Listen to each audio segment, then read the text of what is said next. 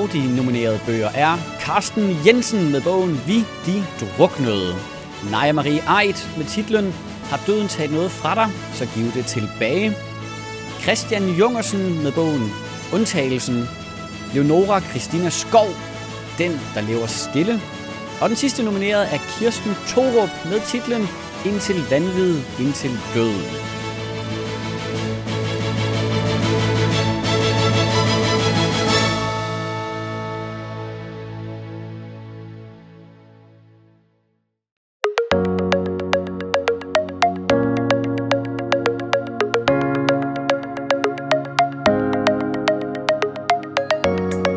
Til Æseløer, Ringsted Biblioteks podcast om bøger.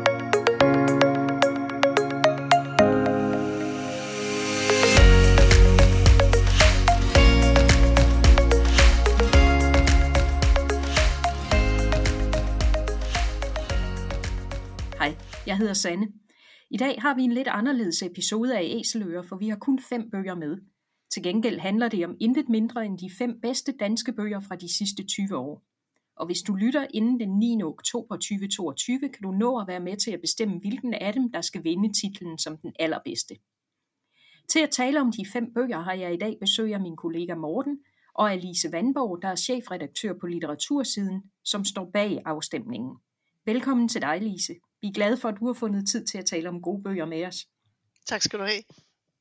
Før vi går i gang, skal jeg lige sige til lytteren, at du kan finde titler og forfattere og andre noter fra podcasten på vores hjemmeside ringstedbib.dk under inspiration.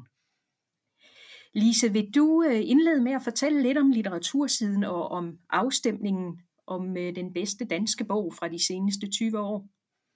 Ja, det er jo sådan, at øh, litteratursiden her den 17. september har 20 års jubilæum. Det er simpelthen 20 år siden, vi gik i luften første gang.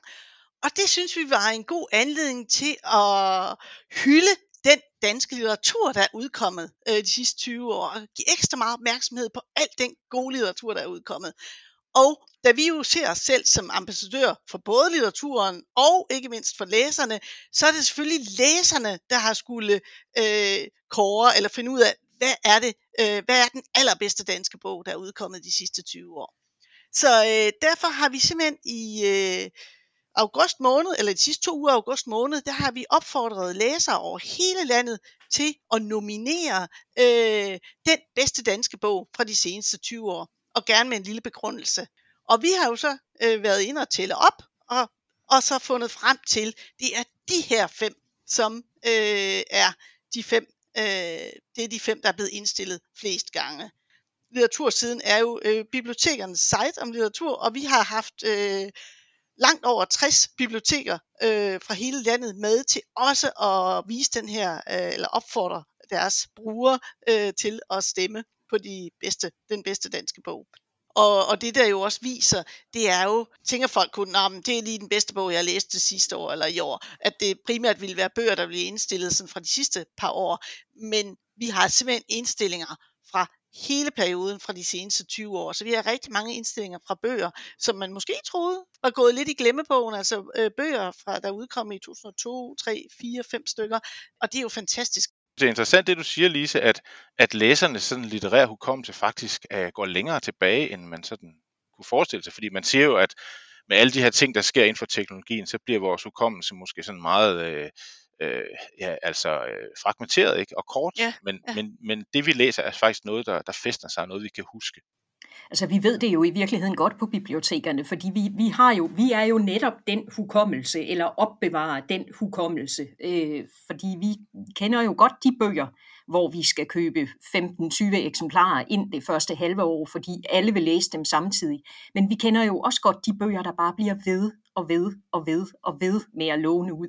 Og når man så tror, det er æbet ud, så kommer der en filmatisering, og så, og så starter det hele forfra. Og det er jo fantastisk, synes jeg, at man også kan se det i, i den her afstemning, at det ikke kun er de aller, aller nyeste, men at folk virkelig har været inde og, og, og, og tænke over det, og t- ikke bare sige, jamen den jeg læste i, i forrige uge, det er den mest fantastiske, men virkelig har været inde og tænke over, hvad er det, der har rørt mig, hvad er det, jeg har taget med, som måske er 20 år gammelt, men som ramte lige på det rigtige tidspunkt i, øh, i, i ens liv og i ens øh, læseoplevelser. Ja, fordi på den måde kan man jo også sige, at litteratur, at det er jo med til, og måske kunst i det hele taget er med til at vise, at der er et eller andet, der går dybere end, end vores almindelige liv. Ikke at vi kan gennem litteraturen i tale sætte nogle ting, eller få sat ord på nogle ting, vi ellers ikke har, har sprog for. Ikke? At det, det går ligesom i nogle, måske nogle niveauer dybere i vores bevidsthed. Ikke? Jo. Ja. Og jeg synes også godt, nu har vi jo ikke øh, øh, sådan snakket om bøgerne endnu, men, men øh, i indledningen har vi jo nævnt, hvem de nominerede var. Øh, og, og jeg synes jo også, det er nogle titler, hvor det er det, det er ikke bare underholdningslæsning. Det er, det er nogle bøger, der vil noget, noget mere, som går lidt dybere og som har ramt nogle læsere. De her bøger, der er indstillet, de viser også lidt om øh, nogle, hvilke tendenser har vi set øh, gennem de seneste 20 år, hvilke litterære mm. tendenser. Mm. Øh, altså for eksempel autofiktion, som jo har, har spillet en stor rolle op igennem både nullerne og 10'ernes litteratur, ser vi jo også her i, i feltet af nomineringer, og jo så også i de fem øh, der er to af de fem shortlistede, man jo også kan kalde autofiktion. Der er også de her emner, øh, som vi har set, der har jo været virkelig, der har været rigtig meget fokus på sådan tabuiserede emner i litteraturen mm. gennem de sidste 20 år, altså omkring øh, sorg, krop, køn mm. og så videre, øh, psykisk sygdom, og, og det ser vi også øh, blandt øh, de indstillede. Skal vi kaste os ud i at, at, at snakke om nogle af de bøger, de der fem bøger der? Vi har jo øh, vi har valgt at gøre det sådan, at vi tager øh, dem kronologisk, vi tager den ældste først, og så arbejder vi os øh, ellers frem og lige sætter nogle ord på, øh, på hvad det er for nogle bøger. Og som, øh, som jo virkelig er guldet, det er jo, at øh, Lise, du kan jo byde ind med nogle af de ord, som læserne har lagt med deres nominering, så ligesom har en begrundelse for, hvorfor den her bog øh, skal være blandt de, de bedste, eller måske den bedste. Så, øh, så det bliver spændende at høre. Men den første bog, som vi har på, det er Christian Jungersens bog, den der hedder Undtagelsen, der udkom i 2004 på øh, forlaget Gyldendal. Øh, man kan sige, det er en øh, det er en ret tyk bog, men det er jo sådan set et kammerspil. Handlingen foregår i et kontormiljø på øh, det, der i bogen hedder Dansk Center for Information om Folkedrab. Og det er her, hvor fortællingens fire kvindelige hovedpersoner de arbejder. Og deres øh, måde at arbejde sammen på, øh, kan man sige, det er et ret dårligt arbejdsmiljø, der er her. Øh, romanen er på mange måder sådan en meget kompleks psykologisk øh, øh, affære. Nogle anmeldere har kaldt det en psykologisk spændingsroman, og det er jeg sådan set meget enig i, at det er. Øh, det er jo også, øh, for mig er det sådan en, en roman om voksen mobning, om, om ondskab, kan man sige. Øh, og en af de pointer, som Jungersen har i bogen, det er, at ondskab ikke kan afgrænses eller forklares, men det simpelthen er en del af det at være menneske. Så det er jo en interessant betragtning, netop også i den situation, vi er i i dag med, med krigen i Ukraine og, og hvad der ellers er rundt omkring i verden. Den modtog øh, nogle priser. Det der hedder, ja, det er romanprisen. Dengang hed det P2 romanprisen i 2005. Og så fik den også de gyldne laverbær i 2005.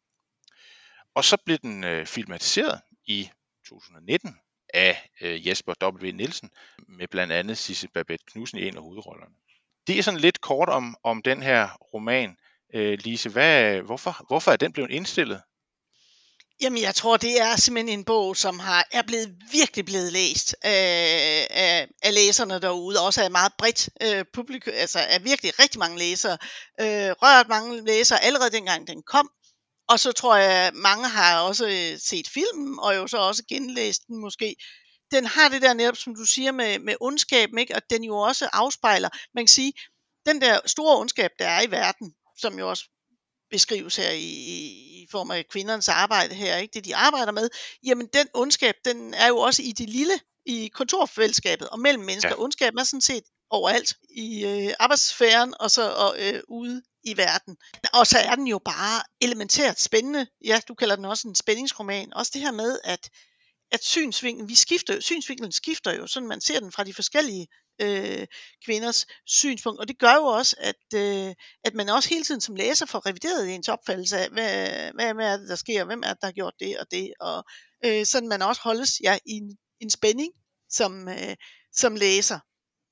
Det er også nu, nu da jeg forberedte mig her, der, der bladrer jeg lidt i den, så kommer jeg til at slå op et sted. Nu er det ikke for at spoile, vi spoiler jo ikke i den her podcast, men, men der er en, en, en, et på et tidspunkt, hvor en af personerne fortæller om hendes mor, der på et tidspunkt arbejdes på et kontor, hvor der så kommer en ny chef, og hvor hun fuldstændig bliver kørt ned af den der chef, øh, får nogle andre opg- opgaver, og det er ikke godt nok, det hun laver, selvom hun har lavet det på den samme måde, og laver det hun på en ny måde, så er det også forkert, og hun bliver sådan efterhånden lukket ude af kollegaerne, fordi han gør grin med hende, og de fornemmer sådan, at hvis de ikke griner med, så kan det være dem næste gang, og og når man sådan lige sidder og bladrer lidt der og læser, så bliver man fanget ind af den. Altså det er, det er virkelig en, en roman, der, der ret hurtigt kommer ind under huden på en.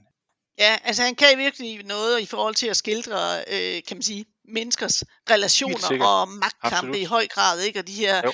altså den her skildring af sådan en arbejdsplads med en kvinde, typisk kvindearbejdsplads, ikke? Som, som mange af os kender, ikke? Det er jo, ja, det er jo skræmmende.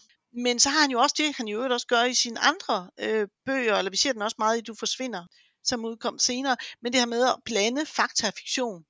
Ja, han bruger lang tid på at researche det, ja. han skriver om, ja. og, og ligesom ja. læse sig ind i den sådan faglige setting, øh, som de personer i, og, og så har jeg indtryk af, at han er fuldstændig væk, mens han skriver det i personerne og, og i sit stof, så nærmest går undercover i sin egen roman øh, i skriveprocessen. Hvad, øh, hvad har øh, læserne skrevet som begrundelse for at, at indstille den? Jamen, det, øh, det vil jeg lige læse op her. Jeg har mm. nogle, øh, nogle gode eksempler med her. Øh, der er en, der skriver, det er 17 år siden, jeg læste den, og alligevel får jeg stadig gåsehud, når jeg ser forsiden. Der er en anden, der skriver, fordi den var bane, altså for at indstille øh, undtagelsen, så skriver vedkommende, fordi den var banebrydende, da den kom, og stadig holder med sin beskrivelse af menneskelig ondskab og selvbedrag. Og så er der en her, som jeg også selv synes er, er rigtig god. Jeg har aldrig glemt den bog, og dens utrolig præcise beskrivelser af venindeforhold og kollegaskab. Det er den lille nære historie, der møder den store historie, og det er eminent beskrevet. Læg her til krimiplottet, og du har en god historie. Skal vi lige tage en, en sidste, jeg er med her, så kan der... Ja, ja. lad os gøre det. Ja, ja, så har jeg også en, øh, ja, meget velargumenteret øh, begrundelse her. Øh, vedkommende skriver, en fantastisk undtagelsen er en fantastisk vigtig bog, skrevet på lige dele indlevelse, viden, kærlighed og skarpe observationer i et letlæst og flydende sprog. Bogen sætter hverdagens mobning på dagsordenen og den menneskelige psyke. Jungersens skarpe blik og pen rammer ned i os alle med fokus på den snævre grænse mellem at være offer og bødel, og ikke mindst på den skjulte ondskab i os alle, som ligger og venter på at vise sit grimme ansigt frem. En markant og vigtig bog. Ja. Så I kan også høre her, folk har, altså det er ikke bare sådan noget, man tilfældigt lige har kastet ind og sagt, det er vist den bedste bog, øh, jeg har læst. Det er, mm. altså, der er virkelig, øh, der er vægt bag ordene her, ikke? Jeg synes, det er godt beramt, det som der blev skrevet, øh, det med, med offer og bødel, at man i sådan et miljø både kan være offeret, men man kan også være med til at være bødel for andre. Altså det, det, det er en sådan hårfin grænse. Det, det synes jeg er en god beskrivelse. Det kan øh, måske i virkeligheden også være sådan en lidt glidende overgang til den næste bog, øh, der, er, der er indstillet, fordi det er Vi de druknede af Carsten Jensen, der udkom i, øh, i 2006. Og når jeg siger, at det der med, at man kan være både offer og bødel, det sådan kan være en lidt glidende overgang, så er det fordi en af de passager, der sidder i mig fra Vi de druknede, den har jeg markeret til, at jeg egentlig ville læse den op. Og jeg anede ikke, at I ville komme ind lige på det her, på det her tidspunkt, men det passer rigtig godt sammen. Det er, øh, fra, det, den er lidt af en mobbedreng af en bog, øh, og det her er fra øh, sådan inden for de første 100 sider af den hvor der bliver fortalt om en lærer, og vi er altså tilbage i midten af 1800-tallet, hvor læreren havde magt over eleverne, og ham her, han bruger sin magt på simpelthen at begå vold. Og eleverne prøver så at kæmpe tilbage, men, men har jo ikke magten. Og øh, så læser jeg lige op fra den. Det var en krig, der mærkede os. Vi havde ar i hovedbunden efter slag med kanten af linealen. Vi havde ophovnede fingre, der knap kunne holde på et pindeskaft, fordi han slog på fingrene med tampen, når han ikke brød sig om skriften. Det kaldte han at give dukater, og dukater gav han med rund hånd, også på de dage, hvor brillerne sad yderst på næsen. Vi haltede og blødte, vi var blå og gule, fulde af blodunderløbende mærker, altid ømme et eller andet udsat sted. Men det var ikke det værste, han gjorde ved os. Han efterlod sit mærke på en anden og frygteligere måde. Han fik os til at ligne ham. Vi gjorde skrækkelige ting, og vi indså det i det øjeblik, vi stod samlet om beviset på vores ugerning. Det var som en last, vi ikke kunne frigøre os fra. Han plantede en blodtørst i os, som ikke kunne slukkes. Det er et af de temaer, der er i, øh, i Vi de druknede. Det er netop det her med, med, med, med ondskaben, med volden, der går i ring. At man, man kan have øh, øh, bødelrollen, og så oplærer man sit offer til at blive den nye bødel. Øh, og det synes jeg egentlig passede så fint ind i det, I lige snakkede om. Så, så jeg tænkte, nu vil jeg lige tage og læse det citat op nu, øh, selvom det betyder, at vi kommer lidt bagvendt ind i, øh, i, vi, i vi de druknede.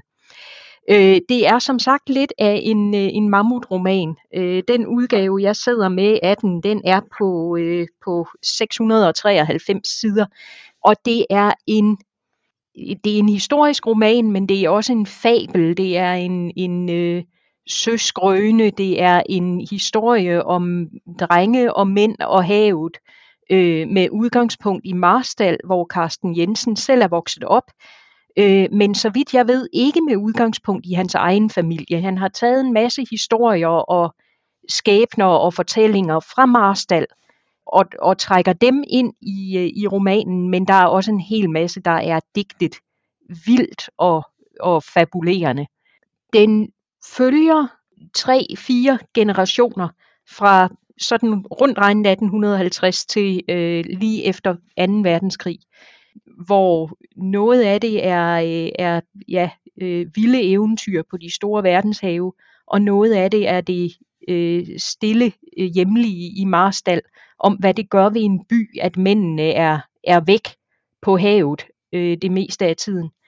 Og så øh, er det mest mandlige hovedpersoner og en enkel, stærk kvinde, der beslutter sig for, og nu vil jeg ikke afsløre for meget, men hun beslutter sig for, at det her med mændene, der bliver taget af havet, enten mentalt eller fysisk, det skal være slut nu. Og så gør hun noget ved det. Det er øh, ja, på, på mange måder en helt anderledes bog end, øh, end undtagelsen. Og så var der alligevel lige den linje i det, at meget af det også handler om, hvad gør mennesker ved hinanden. Der er meget vold i den, men der er også meget kærlighed i den. Man kan jo sige, det er jo lidt det der, når du lige siger omkring med, øh, med ondskaben og så Altså, der er jo mm. det her, det er jo en historie, som er fyldt med helte og skurke også. Og så er det jo det, øh, jeg synes, det er fascinerende i det, det er den der, netop den der længsel mod havet, som, som drengene og mændene har, den der udlængsel, ikke?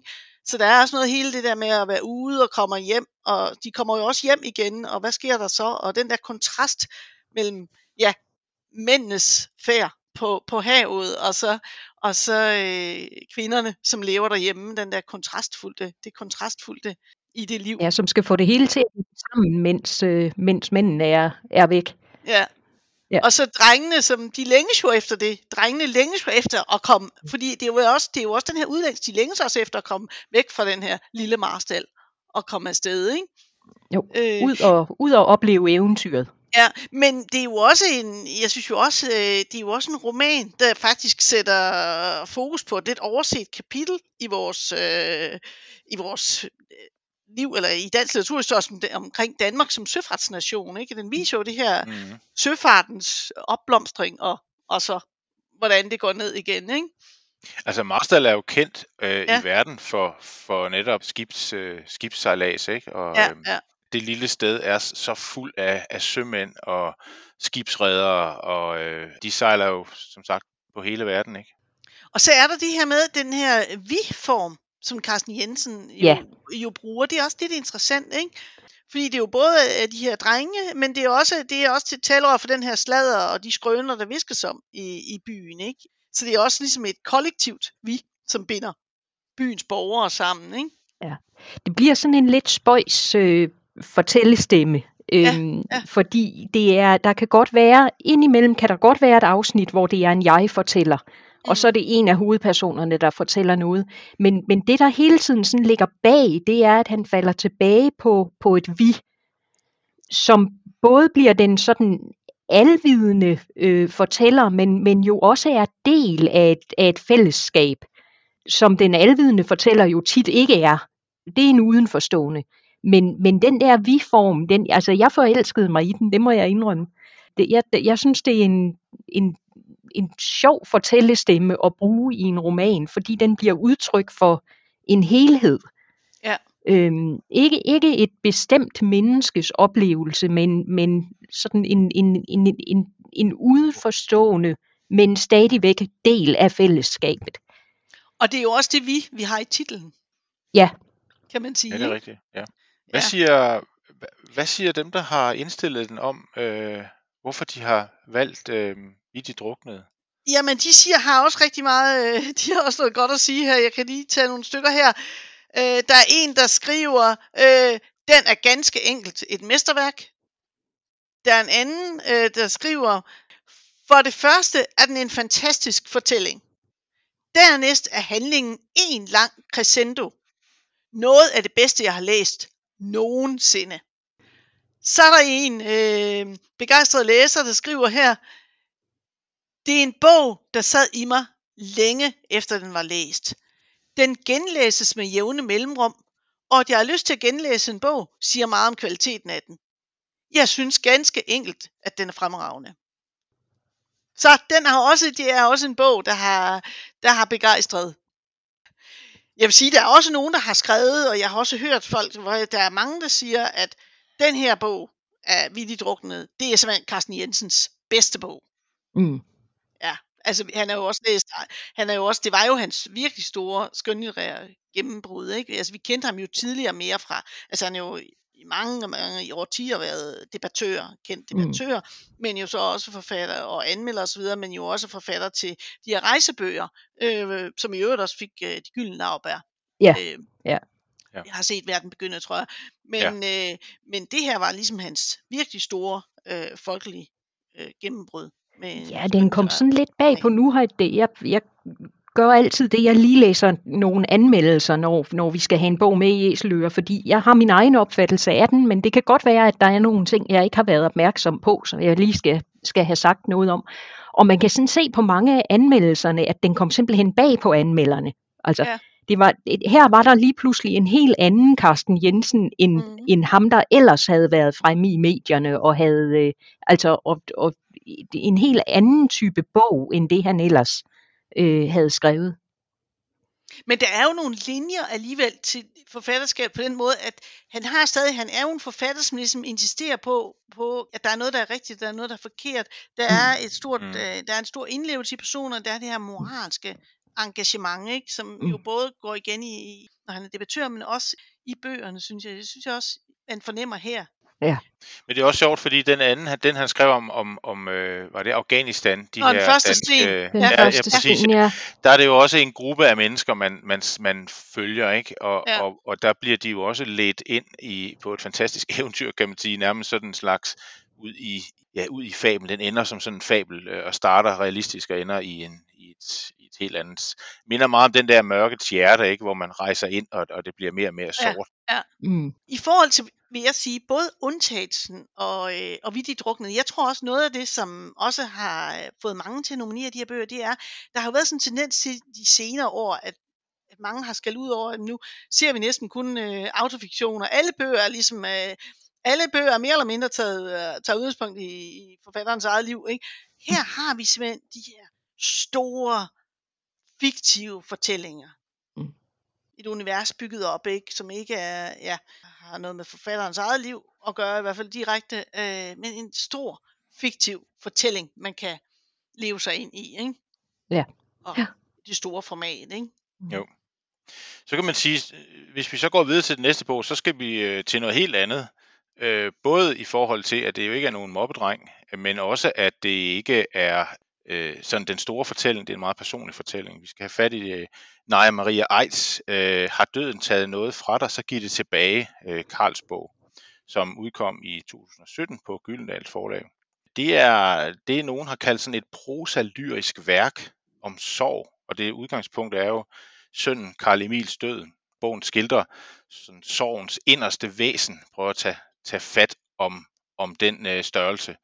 Øh, og det er som sagt en meget personlig bog, og stilistisk, der strider den altså i mange retninger. Det er både citater og fragmenter og skildringer af drømme og digte og passager øh, fra andre litterære værker er der, en- er der en del af også. Øh, for eksempel øh, du ser over øh, noget tilbage fra, fra den babylonske skabelsesmyte, hvor Gilgamesh går rundt øh, ulykkelig i, i lang tid. Og, så vi kommer vidt omkring, øh, også ordbogsopslag og leksika. Karl, som, som bogen kredser om, døde i, i 2015 af, af kvæstelser, efter han sprang ud af et vindue fra fjerde sal i en akut psykose efter påvirkning af halsugerende øh, svampe. Så det er en meget tragisk øh, oplevelse for forfatteren. Men bogens titel øh, er faktisk fra et digt i digtsamlingen, den der hedder Poesibog, som, øh, som Naja Marie Eid udgav i 2008. Øh, og det vil jeg lige læse op. Det er sådan et kort digt, øh, som siden også er blevet sat i musik af komponisten Janne Mark og, og er øh, at finde i øh, højskolesangbogen. Men det kommer altså før øh, bogen her, og, og handler sådan set også om Karl, men måske en lidt anden sammenhæng. Det er jo sådan med den her bog, at den handler om sorg, men den handler også om kærlighed, og de to begreber er tæt forbundet. Og i sorgprocessen øh, er kærligheden det, som ligesom kan opbløde øh, sorgen. Så, øh, så det er også et, et, et tema, der er. Men digtet lyder sådan her. Har døden taget noget fra dig, så giv det tilbage. Giv det tilbage, som du fik af den døde. Da den døde var levende, da den døde var dit hjerte, Giv det tilbage til en rose. Giv det tilbage til et kontinent. Giv det tilbage til en rose. Giv det tilbage til en vinterdag. Til en dreng, der ser dig an fra hættens mørke. Bogen fik øh, Weekendavisens litteraturpris 2017. Og øhm, det er jo med forfatteren, altså Nej Marie Eid, at hun er jo rigtig skarp på den korte distance, altså på, på når vi taler om digte og når vi taler om noveller. Og så er hun jo øh, også øh, minimalist i forhold til, til stilistisk, altså sproglige. Det her er jo, i hvert fald for mig, det er jo en genbog, man kan, man kan bladre i og læse stykkevis, og, og, og så får man sat den her fortælling sammen, som, som jo egentlig er en, en, en, ikke en fortælling, men en eksplosion, der sker med forfatteren for at vide øh, den her tragiske ting, der er sket med hendes søn, og så følger vi så helt frem til, øh, til øh, at lægen kommer grædende og siger, at nu er han altså, nu er han altså død.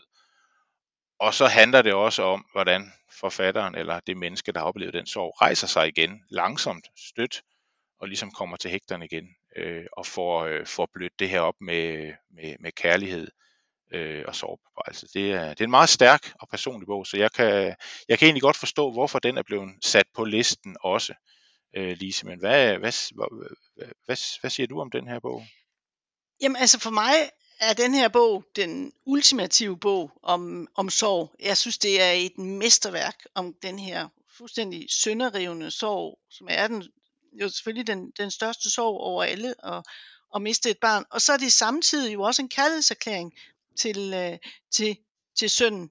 Og jeg synes, altså det er jo sådan, at sorg har jo været et meget vigtigt tema gennem de sidste, øh, i hvert fald 5, 6, 7 års øh, litteratur. Der er kommet rigtig mange, også ja. virkelig stærke øh, skønlitterære, og også litterært øh, meget stærke øh, bøger øh, om sorg. Øh, faktisk i, også i de andre nordiske lande har der været rigtig mange udgivelser. Og øh, jeg synes, den her, den, den træder frem, den, fordi den, har, den kan ligesom noget, noget helt særligt. Altså hun, hun sætter ligesom ord på den her sorg, på en måde, som jeg ikke synes, øh, jeg har set før. Øh, og hele den her, den her opbygning af, at hun jo skildrer sit eget, altså det er jo der, hvor man kan sige, det, at det tager udgangspunkt i hendes eget liv, så det egentlig er autofiktion, det, det giver jo den her bog noget, noget helt særligt. At det, her med, det starter med, at hun jo, jo slet ikke kan, og jo har den her vrede, og hun slet ikke har et sprog, og mister, mister sit sprog, og heller ikke har lyst til at skrive. Men det at så læse om andre forfattere, der har skrevet om sorg, det er ligesom også det, der, der, hjælper, der hjælper hende på vej.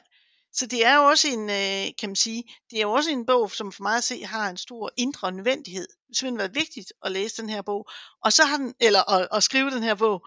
Men så har den jo også øh, hjulpet rigtig, det ved jeg, at den har hjulpet rigtig mange andre mennesker i, i sorg. Men skal vi ikke høre nogen af indstillingerne? Jo, der er en, der skriver her, det er så uendelig smukt og råt. Kærlighed og savn i reneste form. Et vigtigt værk om sorg. Så er der en anden, der skriver, Bogen gør det, som kun de bedste bøger gør. Den fortæller nemlig noget sandt, der bringer os tættere på vores egen følelser og på hinanden. På den måde giver bogen mod i det mørkeste mørke. Så er der en, der skriver her. Jeg kan ikke komme i tanke om en større forfattermæssig og menneskelig kraftpræstation, end at skrive det værk. Et værk, der er så stærkt og smukt til trods for den dystre baggrund, og ikke mindst med mig i Eids vandige skønhed i sproget og poesien. Og der er så en, der skriver her, den gav mig ord på følelser, som jeg ikke kunne definere, da jeg mistede en person for tidligt. Så er der en lidt længere her, øh, jeg lige læser. Da jeg så overskriften på nomineringen, var det simpelthen den, der sprang op, selvom det er noget tid siden, jeg har læst den. Men åh, hvor gjorde den dybt, dybt indtryk. Ejt har altid skrevet godt, og hendes kamp for at vende tilbage til at skrive efter Karls død er hjerteskærende og noget af det stærkeste, jeg har læst. Og dens opbygning, hvor vi hele tiden vender tilbage til den fatale nat, er så formfuldendt. Og man turde næsten ikke sige det, for hvad betød form og stil? Dette var en bog om sorg. Tung, urimelig, kærlighedsfyldt og fortvivlende god.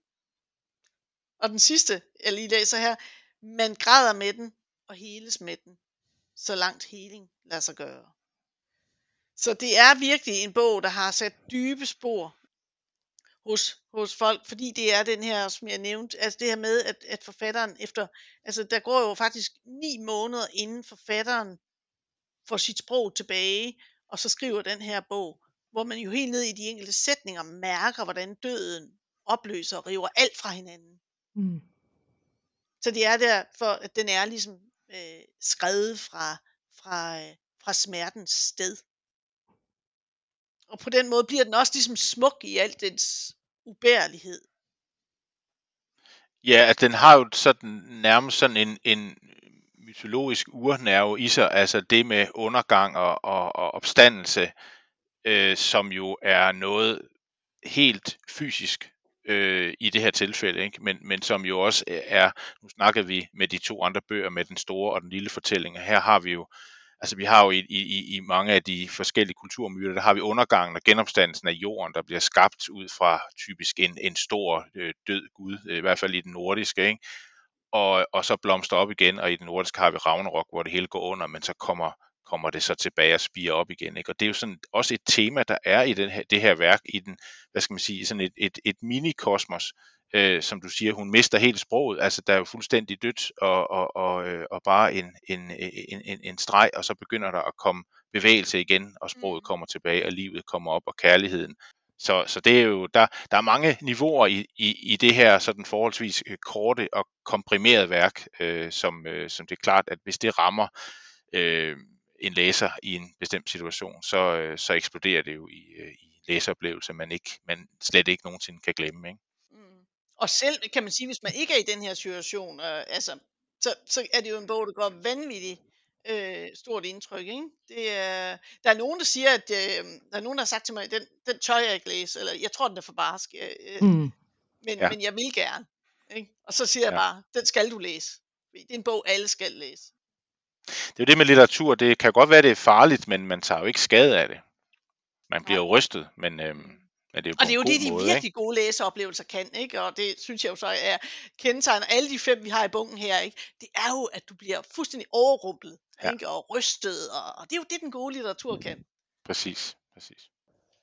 Vi øh, går videre til en bog, som jeg forestiller mig også har rørt og ramt en hel del læsere på et sådan meget, øh, meget personligt plan. Øh, det er Leonora Christina Skovs Den, der lever stille, der udkom i, øh, i 2018. Øh, og nu snakkede vi tidligere lidt om Carsten Jensen, der, der, der sådan fik sit folkelige gennembrud med Vitti Druknede. Og det er lidt en tilsvarende historie med Leonora Christina Skov, at hun havde skrevet øh, romaner i, i forvejen. Hun var en forfatter, der var udgivet, udkommet med, jeg kan ikke huske, fire eller fem øh, titler. Men den, der lever stille, det blev den, der blev hendes sådan store, øh, bravende gennembrud. Det er, en, øh, det er en roman, der er baseret på hendes eget liv, og simpelthen fortæller om hendes egen historie, fra hun voksede op som Christina Skov i øh, et rækkehus i, i Helsinge, øh, og til hun øh, så som voksen øh, bryder igennem, eller, eller begynder at, at, at bryde igennem som forfatter. Øh, det er en bog, der både handler om, om det her med, med at, at skrive og blive, en, at blive til en forfatter, men den handler i høj grad også om en, øh, skal vi sige, besværlig barndom, øh, hvor hun øh, ikke fik øh, kærlighed af sine forældre, men øh, konstant var øh, var det barn, der, der fejlede. Hun var ene barn, og hun fik fra begyndelsen at vide, at, øh, at øh, det var hendes skyld, at der ikke kom nogen søskende, fordi fødslen havde været så frygtelig traumatisk. Øh, det var hendes skyld, øh, når hendes mor græd. Det var hendes skyld, når hendes far blev sur. Det, det var en barndom med, med skyld med, med skyld på, simpelthen. Bogens udgangspunkt er, at øh, hendes mor dør, og der føler hun sig så fri til at kunne skrive historien om barndommen og ungdommen og frigørelsen fra forældrene, uden at mor begynder at græde øh, i bund og grund. Hun har simpelthen haft en, en, hun har ikke turet skrive bogen af frygt for, hvad det ville gøre ved moren øh, at se den bog blive skrevet. Og så er der endnu et tema i den, som handler om, øh, om at øh, Leonora Christina Skov er lesbisk, og det er en sorg for hendes forældre, der er så stor, at de simpelthen øh, øh, bryder kontakten med hende, eller hun bryder kontakten med dem, fordi hun ikke kan holde ud og høre på, at nu er der igen noget, der er, der er hendes skyld. Og i en grad, så morens kræftdiagnose, den, øh, den får hun også skylden for, fordi kræft er jo en, øh, en sygdom, der er fremkaldt øh, af, af psykiske traumer, får hun, øh, får hun at vide af sine forældre. Det er på mange måder en frygtelig bog, fordi den, den handler, og det er lidt ligesom, altså vi har haft fat i det igen i, øh, tidligere i, i undtagelsen, hvad er det mennesker udsætter hinanden for? Den her forkrøblede barndom, uden kærlighed og, og hele tiden med med, med, med et barn, der føler sig skyldigt og skal tage på sig og være grunden til forældrenes lykke, og det kan man jo ikke. Og, og jeg forestiller mig, at det er noget af det, der går igen i, i, i indstillingerne af den. Det her med, med, det, med, med genkendeligheden i, i det. Forhåbentlig er der ikke nogen, der kan genkende det en til en. Men jeg forestiller mig, at det er noget af det, der har rørt folk ved den her bog. Den beskrivelse af en, barndom, hvor, øh, hvor forfatteren prøver at leve op til de kæmpe forventninger, forældrene lægger på hende, men ikke har en levende chance for at gøre det. Vi havde jo her på, på, øh, på Ringsted Bibliotek, havde vi jo en, øh, en forfatteraften med Leonora Christina Skov, og det var jo et, for det første et meget stort fremmøde, og det var meget engagerede deltagere, og altså, jeg tror, det var en bravende succes for dem, der kom og var med til det, og, og møde hende og have den samtale, altså i form af spørgsmål og høre hendes fortælling omkring bogen og modtagelsen og, og moren, og, og også hvordan faren havde modtaget bogen. Altså der, det kan jeg godt forstå, at den har, øh, den har ramt mange. Har du øh, nogle af indstillingerne med på den også? Det har jeg i hvert fald. Altså det er sådan helt slående indstillinger her, ikke? Altså så mm. virkelig man kan sige, det her det er ikke bare en bog, det er nærmest, altså det er noget, der har været inde og forvandle. Det er en læseoplevelse, der faktisk har været inde og forvandle mange læsere her. Der er en, der skriver, den har ændret mit liv og min selvopfattelse. Der er en anden, der skriver, absolut den bog, der har rørt mig mest og sat alverdens samtaler og tanker i gang. Så er der en, der skriver, jeg har valgt den, der lever stille, fordi den simpelthen har ændret noget i mig. Den har åbnet den litterære verden for mig. Den kickstartede simpelthen min læsning. Derudover har jeg aldrig følt mig set, genkendt, spejlet i en bog før, øh, så meget som lige præcis den. Leonora forstår at fortælle om det svære, uden at konkludere, og hun har så mange detaljer med, at billederne skaber sig selv.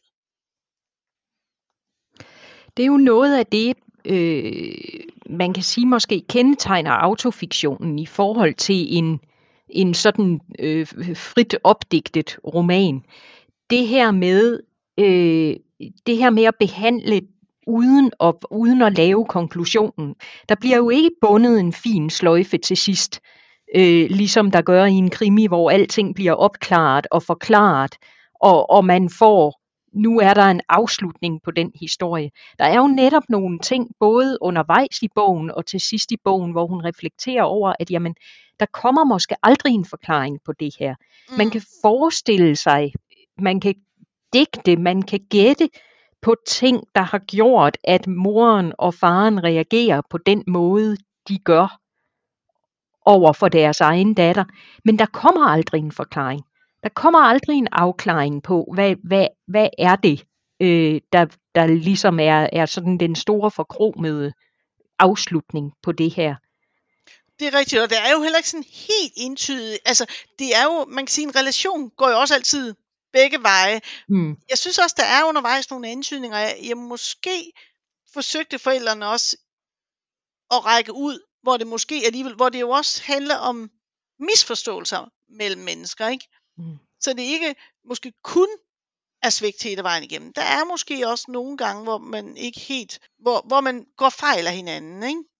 Jo, og det bliver jo også altså Ja. fortalt i bogen, at, at der Ja. er nogle, der er nogle, Ja. nogle steder, hvor forældrene, ja, som du siger, rækker ud, men hvor det er bare slet ikke på den, på den Rigtig måde. altså, rigtige måde. Nej, det, det, er, det, er, det bliver på en eller anden måde misforstået og, øh, og forfejlet.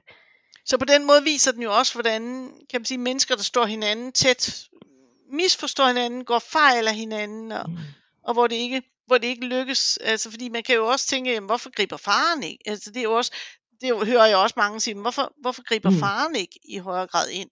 Øh, Ja. Hvordan kan han acceptere øh, det, der bliver sagt, at, at hun skulle være skyld i, at, at, øh, at det, at hun er sprunget ud som lesbisk og bor sammen med en anden kvinde, Mm. at det øh, forårsager morens kræftsygdom. Altså, det er uhyrligt, ikke? At, at man lader det være stående, kan man sige. Ikke?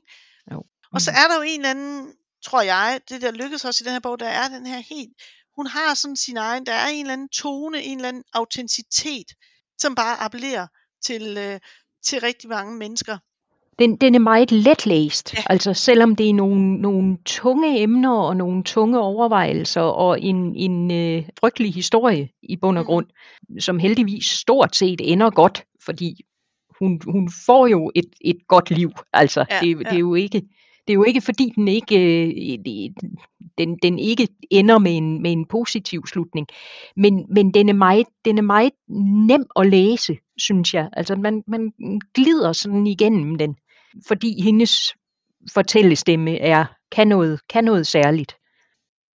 Og vi kan jo også nævne, jo, vi kan måske lige nævne her, at øh, Leonor Christine Skov modtog de gyldne lavbær for Ja. øh, den, der lever stille. Og så vidt jeg husker, så blev der nævnt, at der aldrig havde været så, kan man sige, så mange stemmer på et værk. Så hun var så langt forud øh, foran alle de andre. Øh, Mm. Det var noget med, at hun fik over 60 procent af stemmerne, og det var vist ikke øh, set før. I hvert fald i nyere tid. Så hun har simpelthen modtaget de gyldne lavbær, ligesom i øvrigt både øh, Christian Jungersen og Carsten Jensen. Og vores sidste forfatter også, Kirsten Thorup, øh, Yes. har også modtaget dem. Kirsten Thorup er jo en, øh, jeg ved ikke om man, altså sådan en gammel traver, kan man sige, i, øh, i dansk litteratur. Grand Old, ikke? Som, som har fået et hav af priser, og som har, øh, har skrevet øh, en, en, en stor palet af, af meget læste og, og stærke bøger. Og den, som, som er med her, er den, der hedder Indtil vanvid, indtil døden. Den er fra 2020, så det er en forholdsvis ny bog, øh, udgivet på Gyldendal.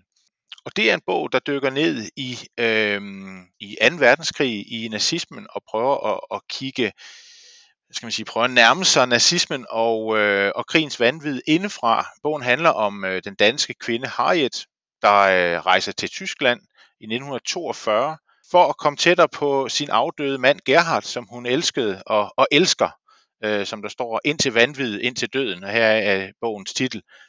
Gerhard var tysk pilot og omkom med sit, øh, sit fly i, i kampen mod kommunismen, og vi befinder os altså i en, i en inderkreds øh, militær elite, som der bliver skildret i bogen. Jeg har ikke, jeg har ikke læst bogen, så, øh, så, så jeg, jeg, jeg har sådan øh, taget lidt med, hvor, øh, hvor jeg kan finde noget om den, og man kan sige, det er øh, igen den situation, vi, øh, vi, nu har vi fået noget afstand til nazismen, men nazismen er jo noget, der, øh, og fascismen også, kan jo snige sig ind øh, igen, og igen i historien, kan man se, og, og noget, man skal være på vagt over for, ligesom vi har talt om, om ondskaben, der måske er et vilkår, så er det her interessant, øh, fordi øh, bogen rejser de her spørgsmål om, hvad kan vi egentlig leve med, og hvad kan vi vende os til? Hvor meget modbydelighed kan vi egentlig udstå? Det synes jeg er interessant øh, i hvert fald at, og, øh, og synke ned i det. Så derfor så øh, kan jeg godt forstå, at dem, der har læst bogen, har, har sat den på, fordi det her med at prøve at slå en streg et sted, er jo noget, som Kirsten Thorup har gjort mange gange i sit forfatterskab, og hun har også selv som person været med til at sige, nu er det nok, nu vil vi altså insistere på en anstændighed, vi vil ikke finde os i den her tone, vi som sagt sætter en streg omkring det her.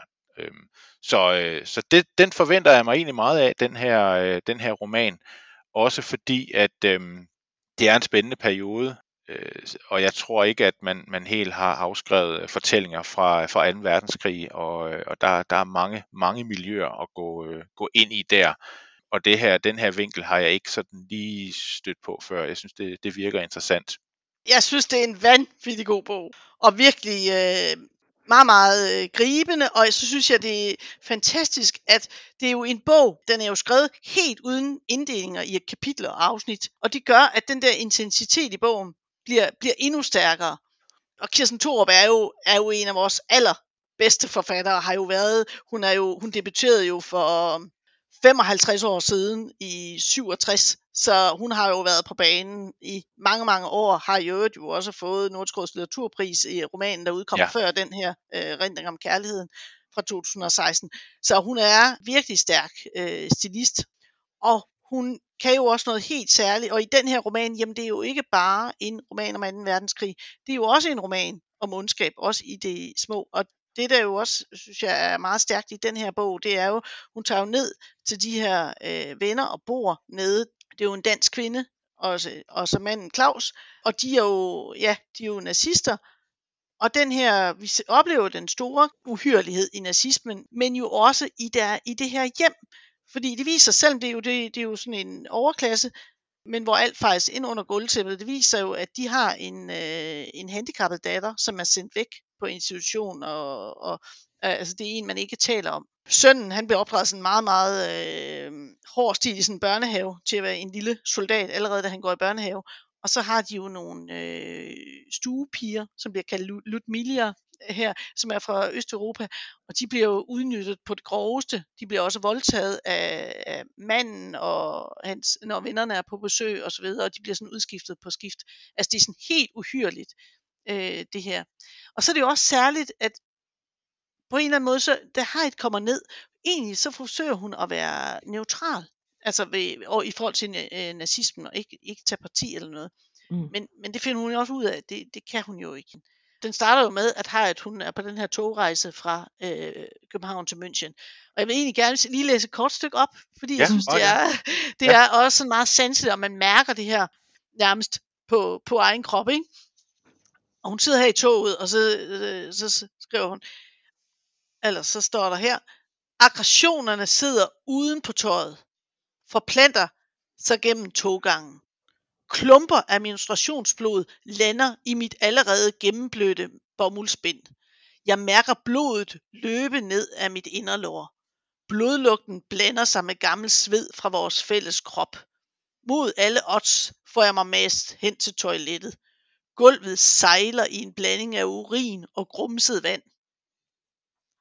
Så øh, man kan ligesom fornemme den her togvogn, ikke? Og, man kan ja. næsten lugte det jo. Ja, det er jo det. Ja. Det er sådan meget, øh, meget sanseligt.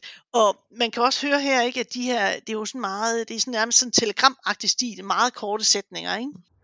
Hvad har læserne skrevet om den? Det er virkelig også en bog, der har gjort stærkt indtryk. Der er en, der skriver her, en præcis og knugende beskrivelse af nazismens skjulte manipulation og folkeforførelse. Et mareridt, der langsomt udrulles for bogens hovedperson. Gysende og knugende og meget, meget velskrevet. Og så er der en anden, der skriver her, det er den bedste, mest intense og tankevækkende bog, jeg har læst. Så øh, det, er, det er altså også i høj grad en roman, der har, har, sat, der har sat spor. Det her med, at vi, øh, vi har den store uhyggelige, uhyrlige nazisme, men det kendetegner altså også i det intimsfæren, altså det her hjem, det her bedre borgerskab, som hun så er indkvarteret i. Ikke? Øh, så det er egentlig også det her med, at når man er i nogle bestemte, jeg synes også den viser det, at når man er i nogle bestemte livssituationer, så kan noget virke helt normalt. Ja, præcis. Hvordan kan man ja. sige fra over for det, der er normalt? Ja. Øh, det kræver da nogle overvejelser i hvert fald. Men det er jo måske en af de linjer, der lidt er, øh, i hvert fald i en del af de bøger, vi, vi, har, vi har med i dag, som er blevet indstillet af læserne. Det, det er det her med, hvad, hvad er, altså, det, hvor normalt kan også noget komme til at føles, når bare man bliver skubbet hen imod det. Ja. Et skridt ad gangen. Lige fra vi startede med, med, med også den helt nære ondskab i, i, i Christian Jungersens undtagelsen, ikke? Hvor, hvor det her mobbemiljø på arbejdspladsen, det jo er fuldstændig afsindigt skævt. Øh, altså fuldstændig u- uantageligt i virkeligheden.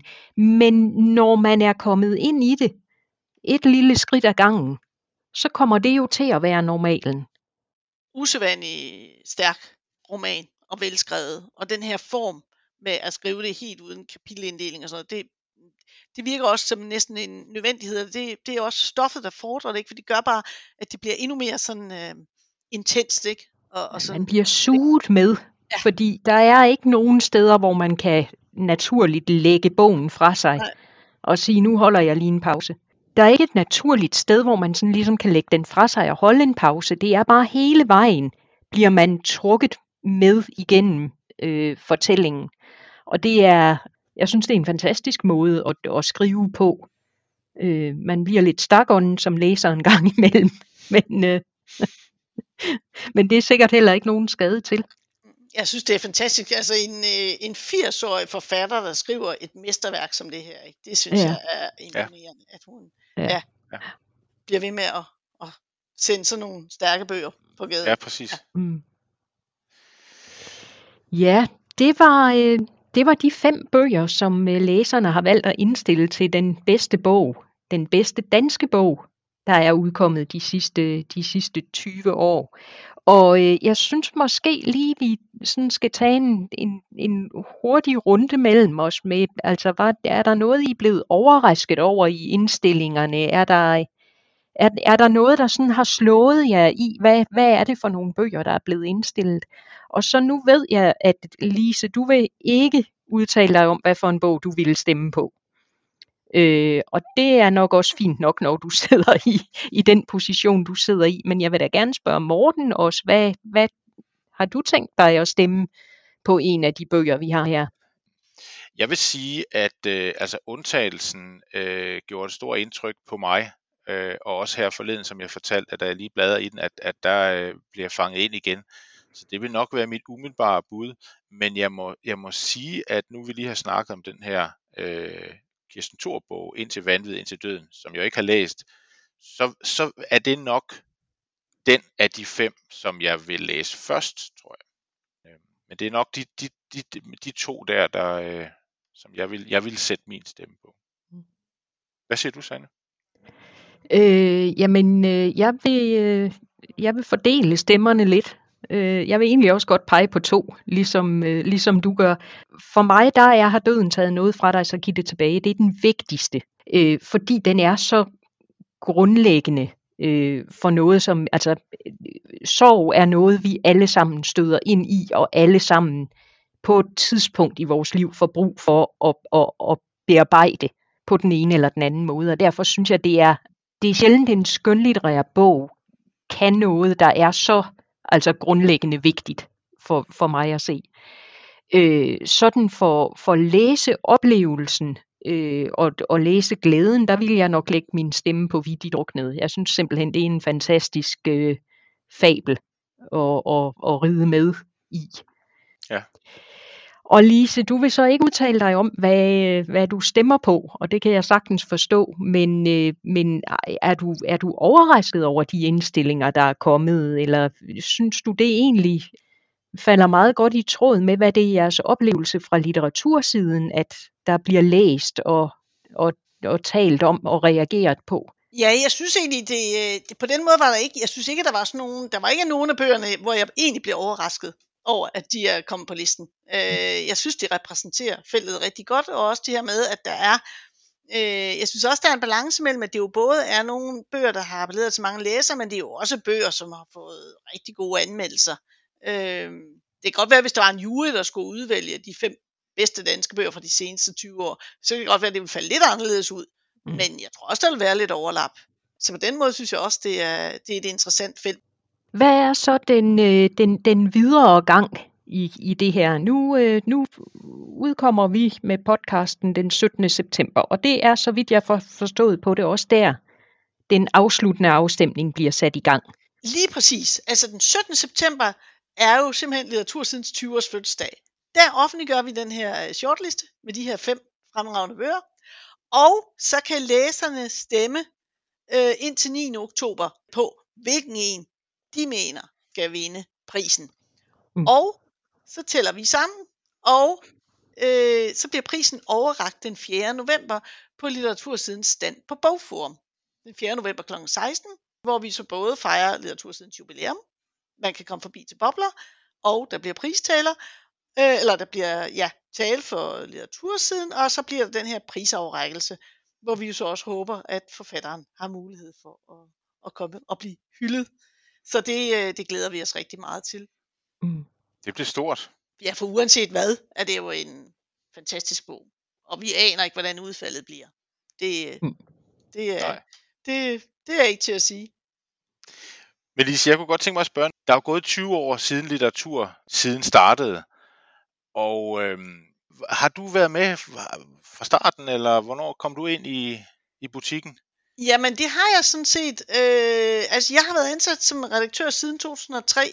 Øh, men inden da, der sad jeg faktisk i øh, det, der dengang hed Biblioteksstyrelsen, men det er det, der svarer til Kulturstyrelsen nu hvor øh, jeg egentlig sad med noget nordisk samarbejde, men, øh, men så kom jeg virkelig ind i litteratursiden, der var ved at starte op, fordi der var jo nogle biblioteker, som ligesom gerne ville til at formidle digitalt der tilbage for over 20 år siden, og de sendte sådan en ansøgning ind til styrelsen, og sagde, kan vi ikke få penge til at starte noget op? Og så sagde vi ind i styrelsen, jamen det vil vi, vil vi gerne give penge til, men I skal samarbejde og det var så det, der blev øh, ligesom startskud til litteratursiden. Så begyndte man at samarbejde om forskellige måder, forskellige elementer, anmelde forfatterportrætter og temaer osv. Og det samlede man så i det, der hed øh, litteratursiden, som, øh, som så gik i luften den 17. september øh, 2002.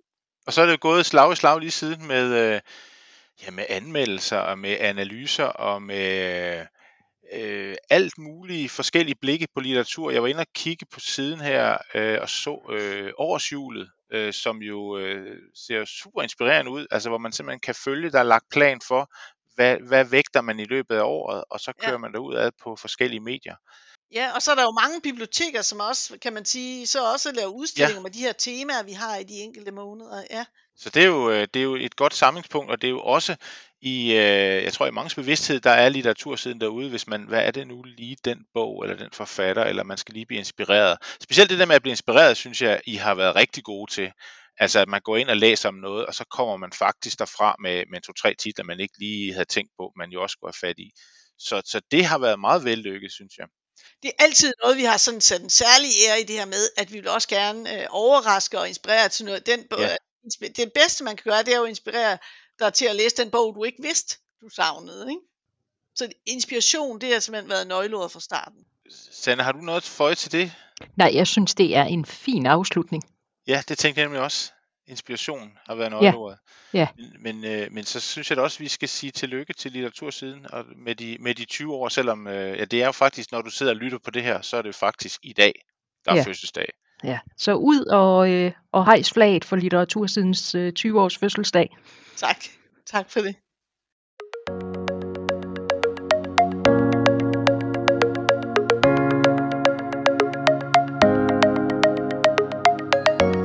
Skal til at slutte af. Hvis du har brug for at blive mindet om titler og forfattere, så kan du kigge på vores hjemmeside ringstedvip.dk under inspiration, hvor vi har samlet noterne fra podcasten. Og her kan vi også, har vi også lagt et link til litteratursiden og til afstemning. Husk, at afstemningen lukker den 9. oktober, og vinderen bliver offentliggjort den 4. november. på Bogforum. Hvis du har spørgsmål eller forslag til litterære genre eller emner, som du synes, skal tage op, så skriv til podcast Tak for i dag.